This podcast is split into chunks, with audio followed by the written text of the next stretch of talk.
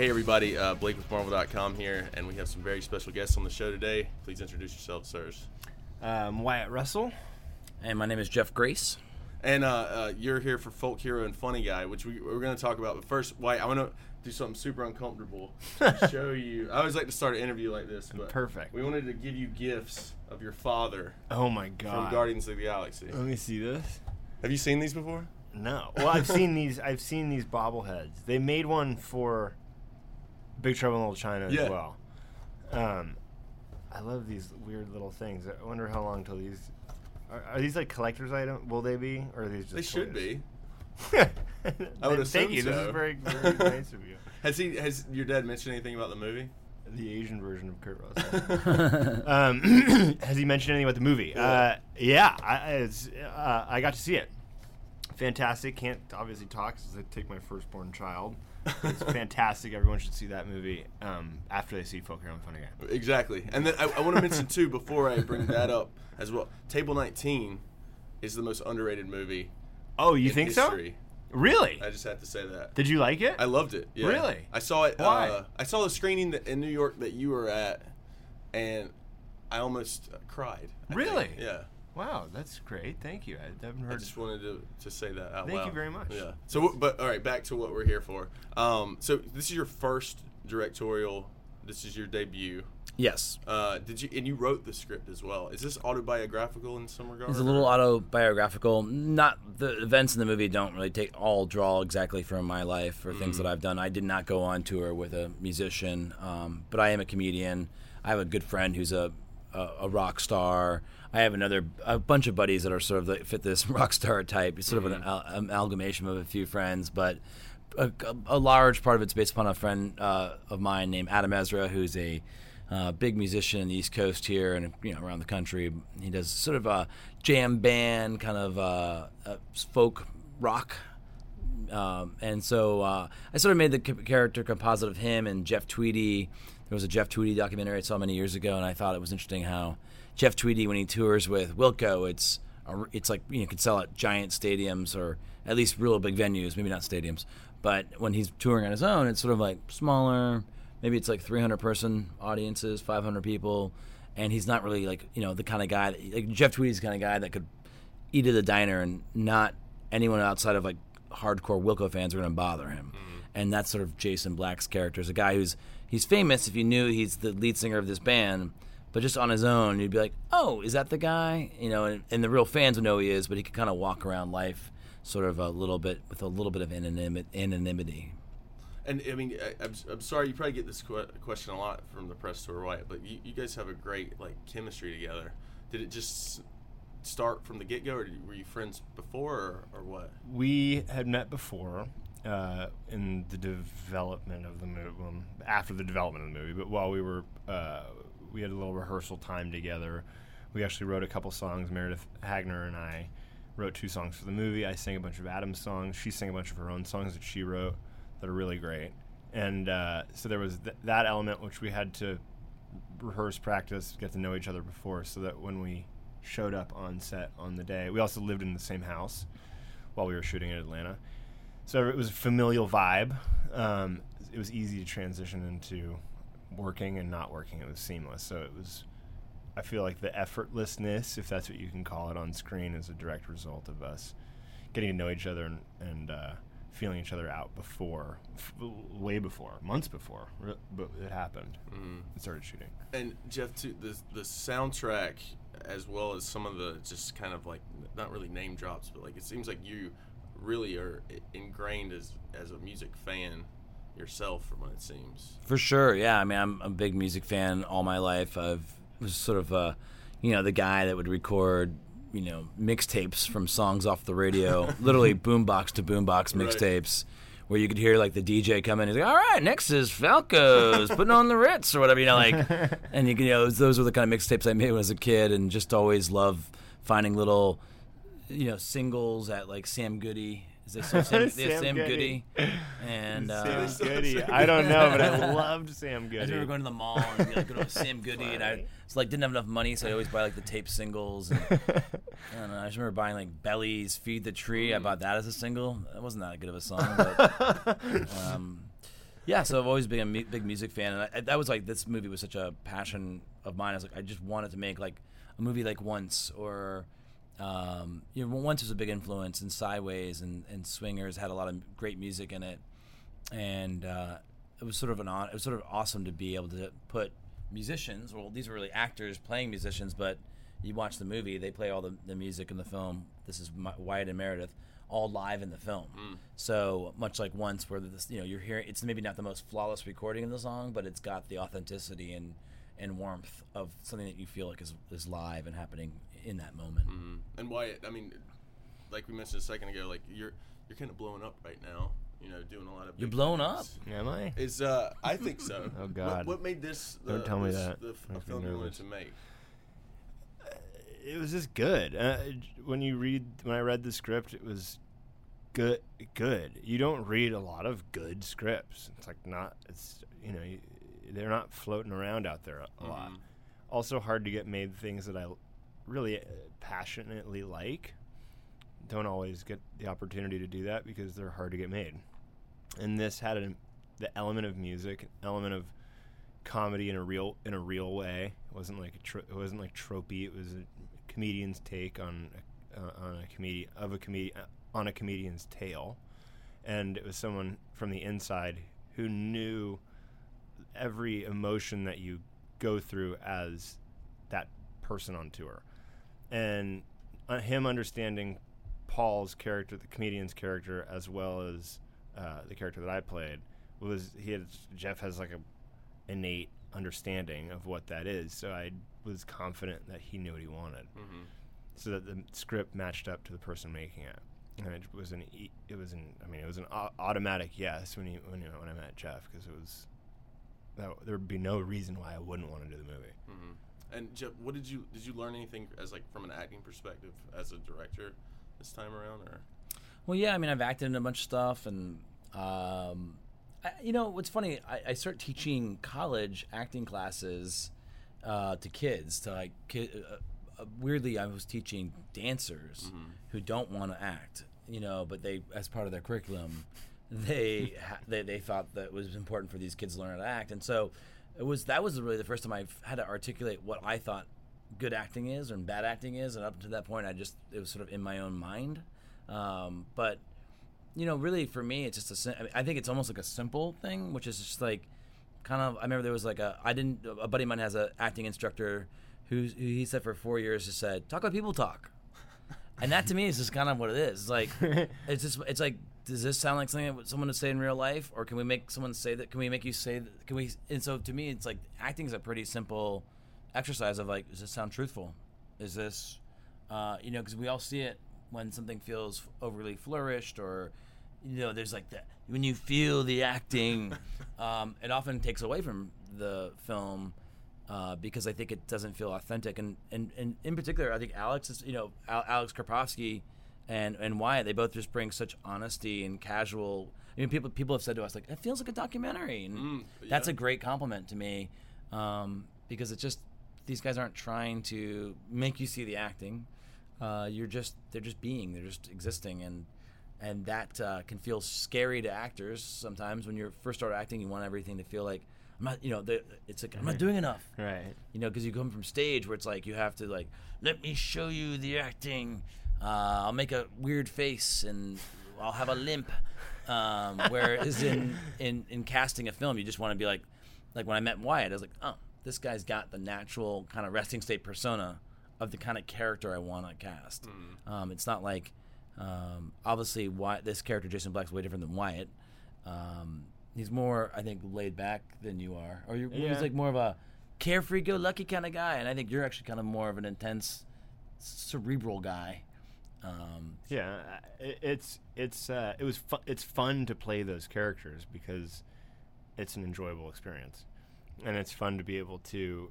I think it's a lot harder done than said. Uh, is that right? A lot harder done than done said. than said. 'cause it's not harder said than done. It's harder to do it than say it. Uh, to be uh, someone who like just doesn't care because the minute that camera rolls, there's that like adrenaline that spikes. You know, and you have to bring it down and be like, I don't give a f- about the cameras. I don't give a f- about anything. and, and you, but really, you're like, but I still I want to do a good job for you know what the scene calls for, and that's what it that's what it, it called for. That's what it called for. We didn't. It wasn't necessarily a relaxing vibe on set. No. I mean, a lot of our days would be like, I mean, yelling across the room like, "What? Just do one more, f- one more take. I'm like, I know. But laid back. Do it laid back." I remember. The do you remember one time? I, this is my favorite story of this um, shooting. uh, we're on this bus, and Wyatt and Alex are. It's like the scene where they're on the bus together, and I'm laying on the floor. We're in a real bus driving around. The driver is the owner of the production company Spitfire, who doesn't really want to be driving the bus. around. and I'm like, "Keep the bus moving! Keep it moving!" By the way, every time they steps on the pedal, you have to stop talking because the bus makes so much noise that like you can't hear anything you're saying. Can't hear anything. There's shit falling off the like off these shelves in the bus. It's like falling on me. and at one point, Wyatt, I was like, Wyatt, do it again, but throw it away. and I'm like, ah, try it again, but throw it away. And, he, and Wyatt goes, I 1,000% know how to throw away a line.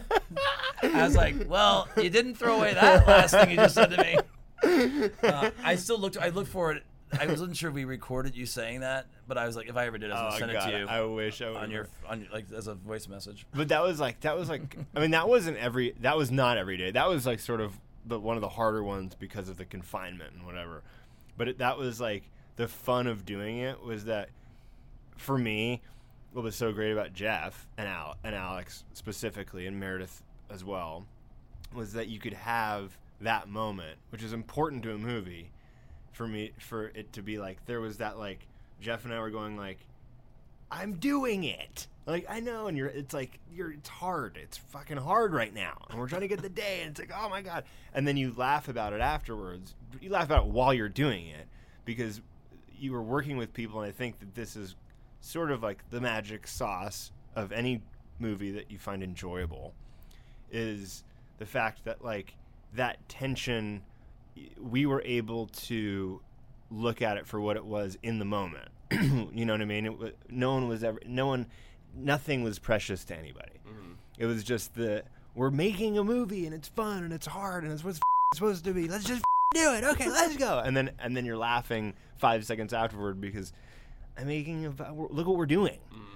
I'm playing a rock and roll star on a bus that I'm gonna have to redo the whole scene anyway in ADR because it's too loud, and and and we're having fun, and that was like I think that like even that scene oddly like when I watch that back it's supposed to be like I don't care whatever, but I've got like a little bit of an extra energy because of I guess what was going on and I Yeah, it sort of I mean, helps I guess. I I, I mean, I, I when I, I edited that with my editor John Mellon, um, I kind of forgot that I was in the bus with you guys. I mean, I, I was like on, at your feet, Right. you know, yelling.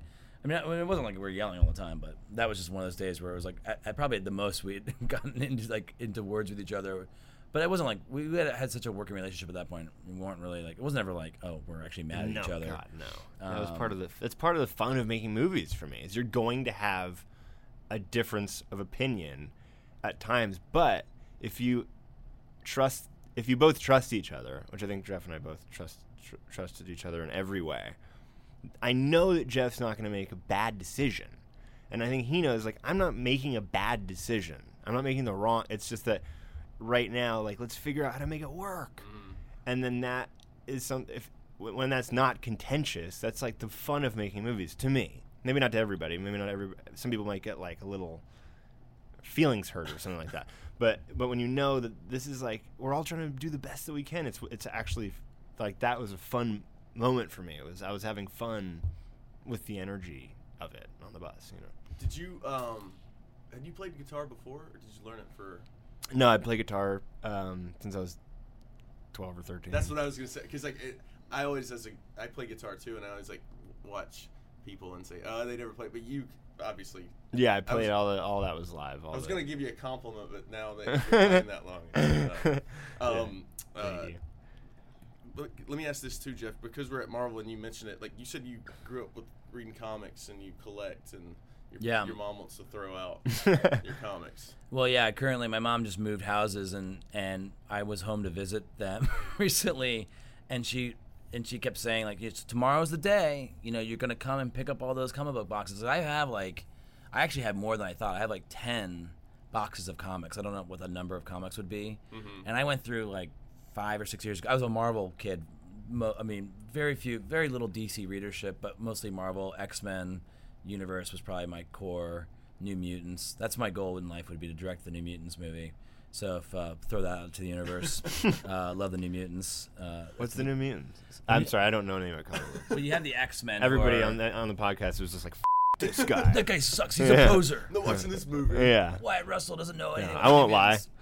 Uh, the New Mutants, were, it was sort of like the well when it when I I mean I was like of age when it came out, but in like the early '80s, you had the X Men were popular, Wolverine, Colossus, Nightcrawler, all those guys, and then the New Mutants were sort of this younger generation of students who weren't really allowed to go out and fight bad guys. They had to hang out in Xavier University, and it was characters like Cannonball and Karma and uh, Wolfsbane and trying to think who else. Am I missing some? Th- You done more than me. I'm just. Oh yeah, so it was a- this kind of interesting. And then over the years, you got like Sunspot, and I just love the characters that they were super visual and um, Over the years, you get Sunspot, Sunspot, joined, Cipher, Warlock. I think Cipher. I have a script that I'm writing right now that I actually think could turn into an interesting Cipher standalone project. So, Wow. um, but yeah, but I, I mean, that's really to be honest. I remember comic books came to me in a time in my life where I was having anxiety attacks. My grandmother just died. My dad thought she had this cool Thunderbird, and my dad's like, "We're gonna all fly to California, and we're gonna drive the Thunderbird back from uh, from Laguna Beach, California, to New Jersey." We get there, the car is like not in good shape. And it was just I remember my mom and dad yet like fighting at each other, and my dad's like, "All right, I will get a rental station wagon." so my dad had a like couldn't the car wasn't worth anything, and my dad basically had to rent a station wagon, very much like you know National Lampoon's Vacation. My dad's very much like a Chevy Chase kind of guy. And uh, on that trip, I was in the back seat, and I would buy comic books at every gas station and I would read the Incredible Hulk and all this, and it was really the first thing that kind of introduced me to write, you know, writing and reading, and um, and I just became I fell in love with the Marvel universe at that point, you know. So I was like in sixth grade or something like that. Cool. And uh, I think that's sort of what How did it help your introduced me. panic attacks? I don't know. Well, it was just like a. I just remember being a tough time. I was like, I was like, it's just a weird, awkward time in my life where it was like going through this changes. I think there's something about. This sounds like giving maybe the writing, but like there's something about these characters. You know, they're these mutants. They're going through mutations, and that's how you feel when you're a kid. You're like, I'm going through this weird time in life, and you'd read these stories about these like teenagers that are going through weird times in their lives, and I mean that's kind of what all stories are. You know, the reason I think we love story is people is like you're like, oh, even if it's a romantic comedy, like, oh, I liked the girl a lot. and I once blew it, or I couldn't get with that girl. Or in this movie, it's like, hopefully, a movie for people that are like, I've been on the fence about whether to pursue my dreams or whether to give up. You know, which is sort of what this movie's about. Um, or I have a friend who's like an alpha who always gets everything comes so easily to, and I'm sort of living in the shadow of that guy. Um, but I think all just these stories all make us feel like, oh, it confirms our human experience. Right. I think I really overstated that last question. no. No, that's great. I mean, uh, my follow up. That what happened to the Thunderbird? oh, the Thunderbird was like it was like my mom's like this car is not going to make it across America, and so I think they just sold it like to someone like junkyard style, like How was For your parts. dad Someone taking that? That's terrible. Well, it was just obvious to everyone. It was like, Dad, is this? It was like, you know, it was one of those things. Like, grandmother probably bought the car 15 years prior. Everyone remembered the kind of fresh off the lot version of it, and now it's 15 years later, and it's like also we. All, I remember me and my sister got in the back seat, and we're all sitting kind of. My mom's and dad are in the front seat. We're me and my sister in the back seat, and we're all just like, we're gonna be like in this car together for the next like week, two weeks. It's not gonna work. Uh, there just wasn't enough. Ba- it was like you know, it's a two door car. hmm You know, to have to, to have us drive across the country together was insane. Um, yeah, I have another story about that trip, but I don't know if it applies this. But my, my, my, I remember my sister at one point. She was in fourth grade, and she goes late night. My dad can't find a hotel because we're in some area where there was a convention, and my sister just, and my, me and my sister are laying in the back seat, like you know, looking up at the ceiling. My sister goes, "Mom, Dad, what is sex?" no way, really. and my mom and dad were like, um, eh, um, and my the explanation my mom gave is like, when a man and woman love each other very, very much and sleep very close together to each other, if they do that long enough, a baby comes out nine months later. And I so when I was explained the real way, um, some bully on a bus like that summer was like, the way how is this a PG We, thirteen? you can do, do whatever. This, yeah. this bully was like, "Did you know, Jeff, that your dad puts his penis inside of your mom's vagina, and that's how you were born?" I was like, "That's not true. it's only from sleeping close to each other." funny. That's a, lot of road trip stories there. That's that was the road trip that inspired this road trip. Tie it all together. Um, I gotta say though, you should look. I mean, that era was still where comics may be worth something. So I don't know if you want to just throw them out because you could have some. And not, I, some I finds. know I'm not throwing them out. They've been sitting in my mom's attic now for 20 years. She's getting sick of it. Would you? So did you grow? Was music your thing growing up, or Uh, it was it was the uh, it was that and hockey. So I, play, I was a hockey player first.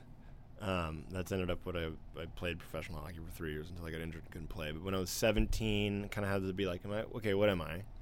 Am I gonna do the music thing, Mhm. or am I gonna be a hockey player? I liked both because both required like a skill set. Acting, in my opinion, doesn't always necessarily require a skill set from the time you're, you know, 12 it's hard to it's hard to it's hard to learn certain things about about it that I find admirable. Um, other than the fact that someone can be a normal person and live their life, and I find that admirable. um, but but guitar playing, you had to be proficient. You have to practice a lot. Uh, same with hockey, and so the two kind of went hand in hand. Where I'd be the kid who would lock myself in my room for four hours and play Led Zeppelin and try and look like Duane Allman and learn all the slide guitar and different tunings and stuff. Super into that. Learn how to play lap steel, learn how to play pedal steel, learn how to play banjo and dobro and just anything with strings. I was like super dorky and into it. And then uh, and then hockey was the other half half of my life, the other two thirds of my life, where I'd go and that's all I pretty much did was play hockey and and play music. And I, wasn't in, I wasn't a school guy. I do well in school, but it wasn't that I didn't like the social aspect of school. It wasn't my jam. Uh, so that was that was my younger life, and and then and then it went away. F- when I was about eighteen. I kind of had to be like, okay, I'm dedicating myself to hockey, and there's no room when you climb up the ladder.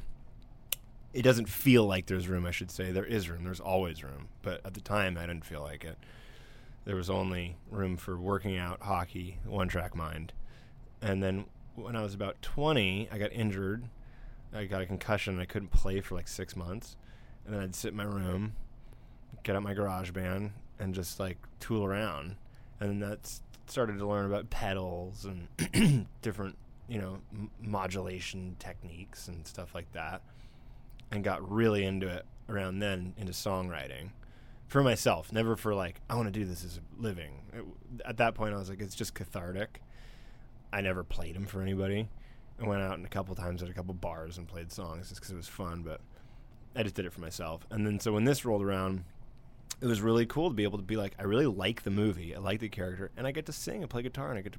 We wrote a couple songs for the movie Meredith and I, and had an amazing time doing it, and it was like a little cathartic experience. It's not something I feel like I absolutely have to do in my in my life. It's a difficult it's a difficult life. That was the other thing is that uh, seeing somewhat firsthand in ways living a life of a musician is really hard.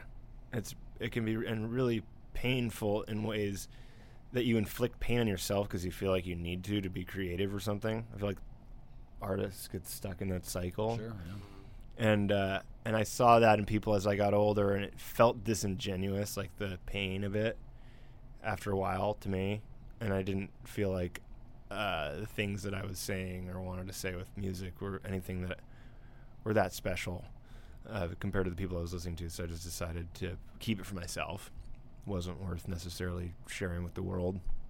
Didn't matter too much.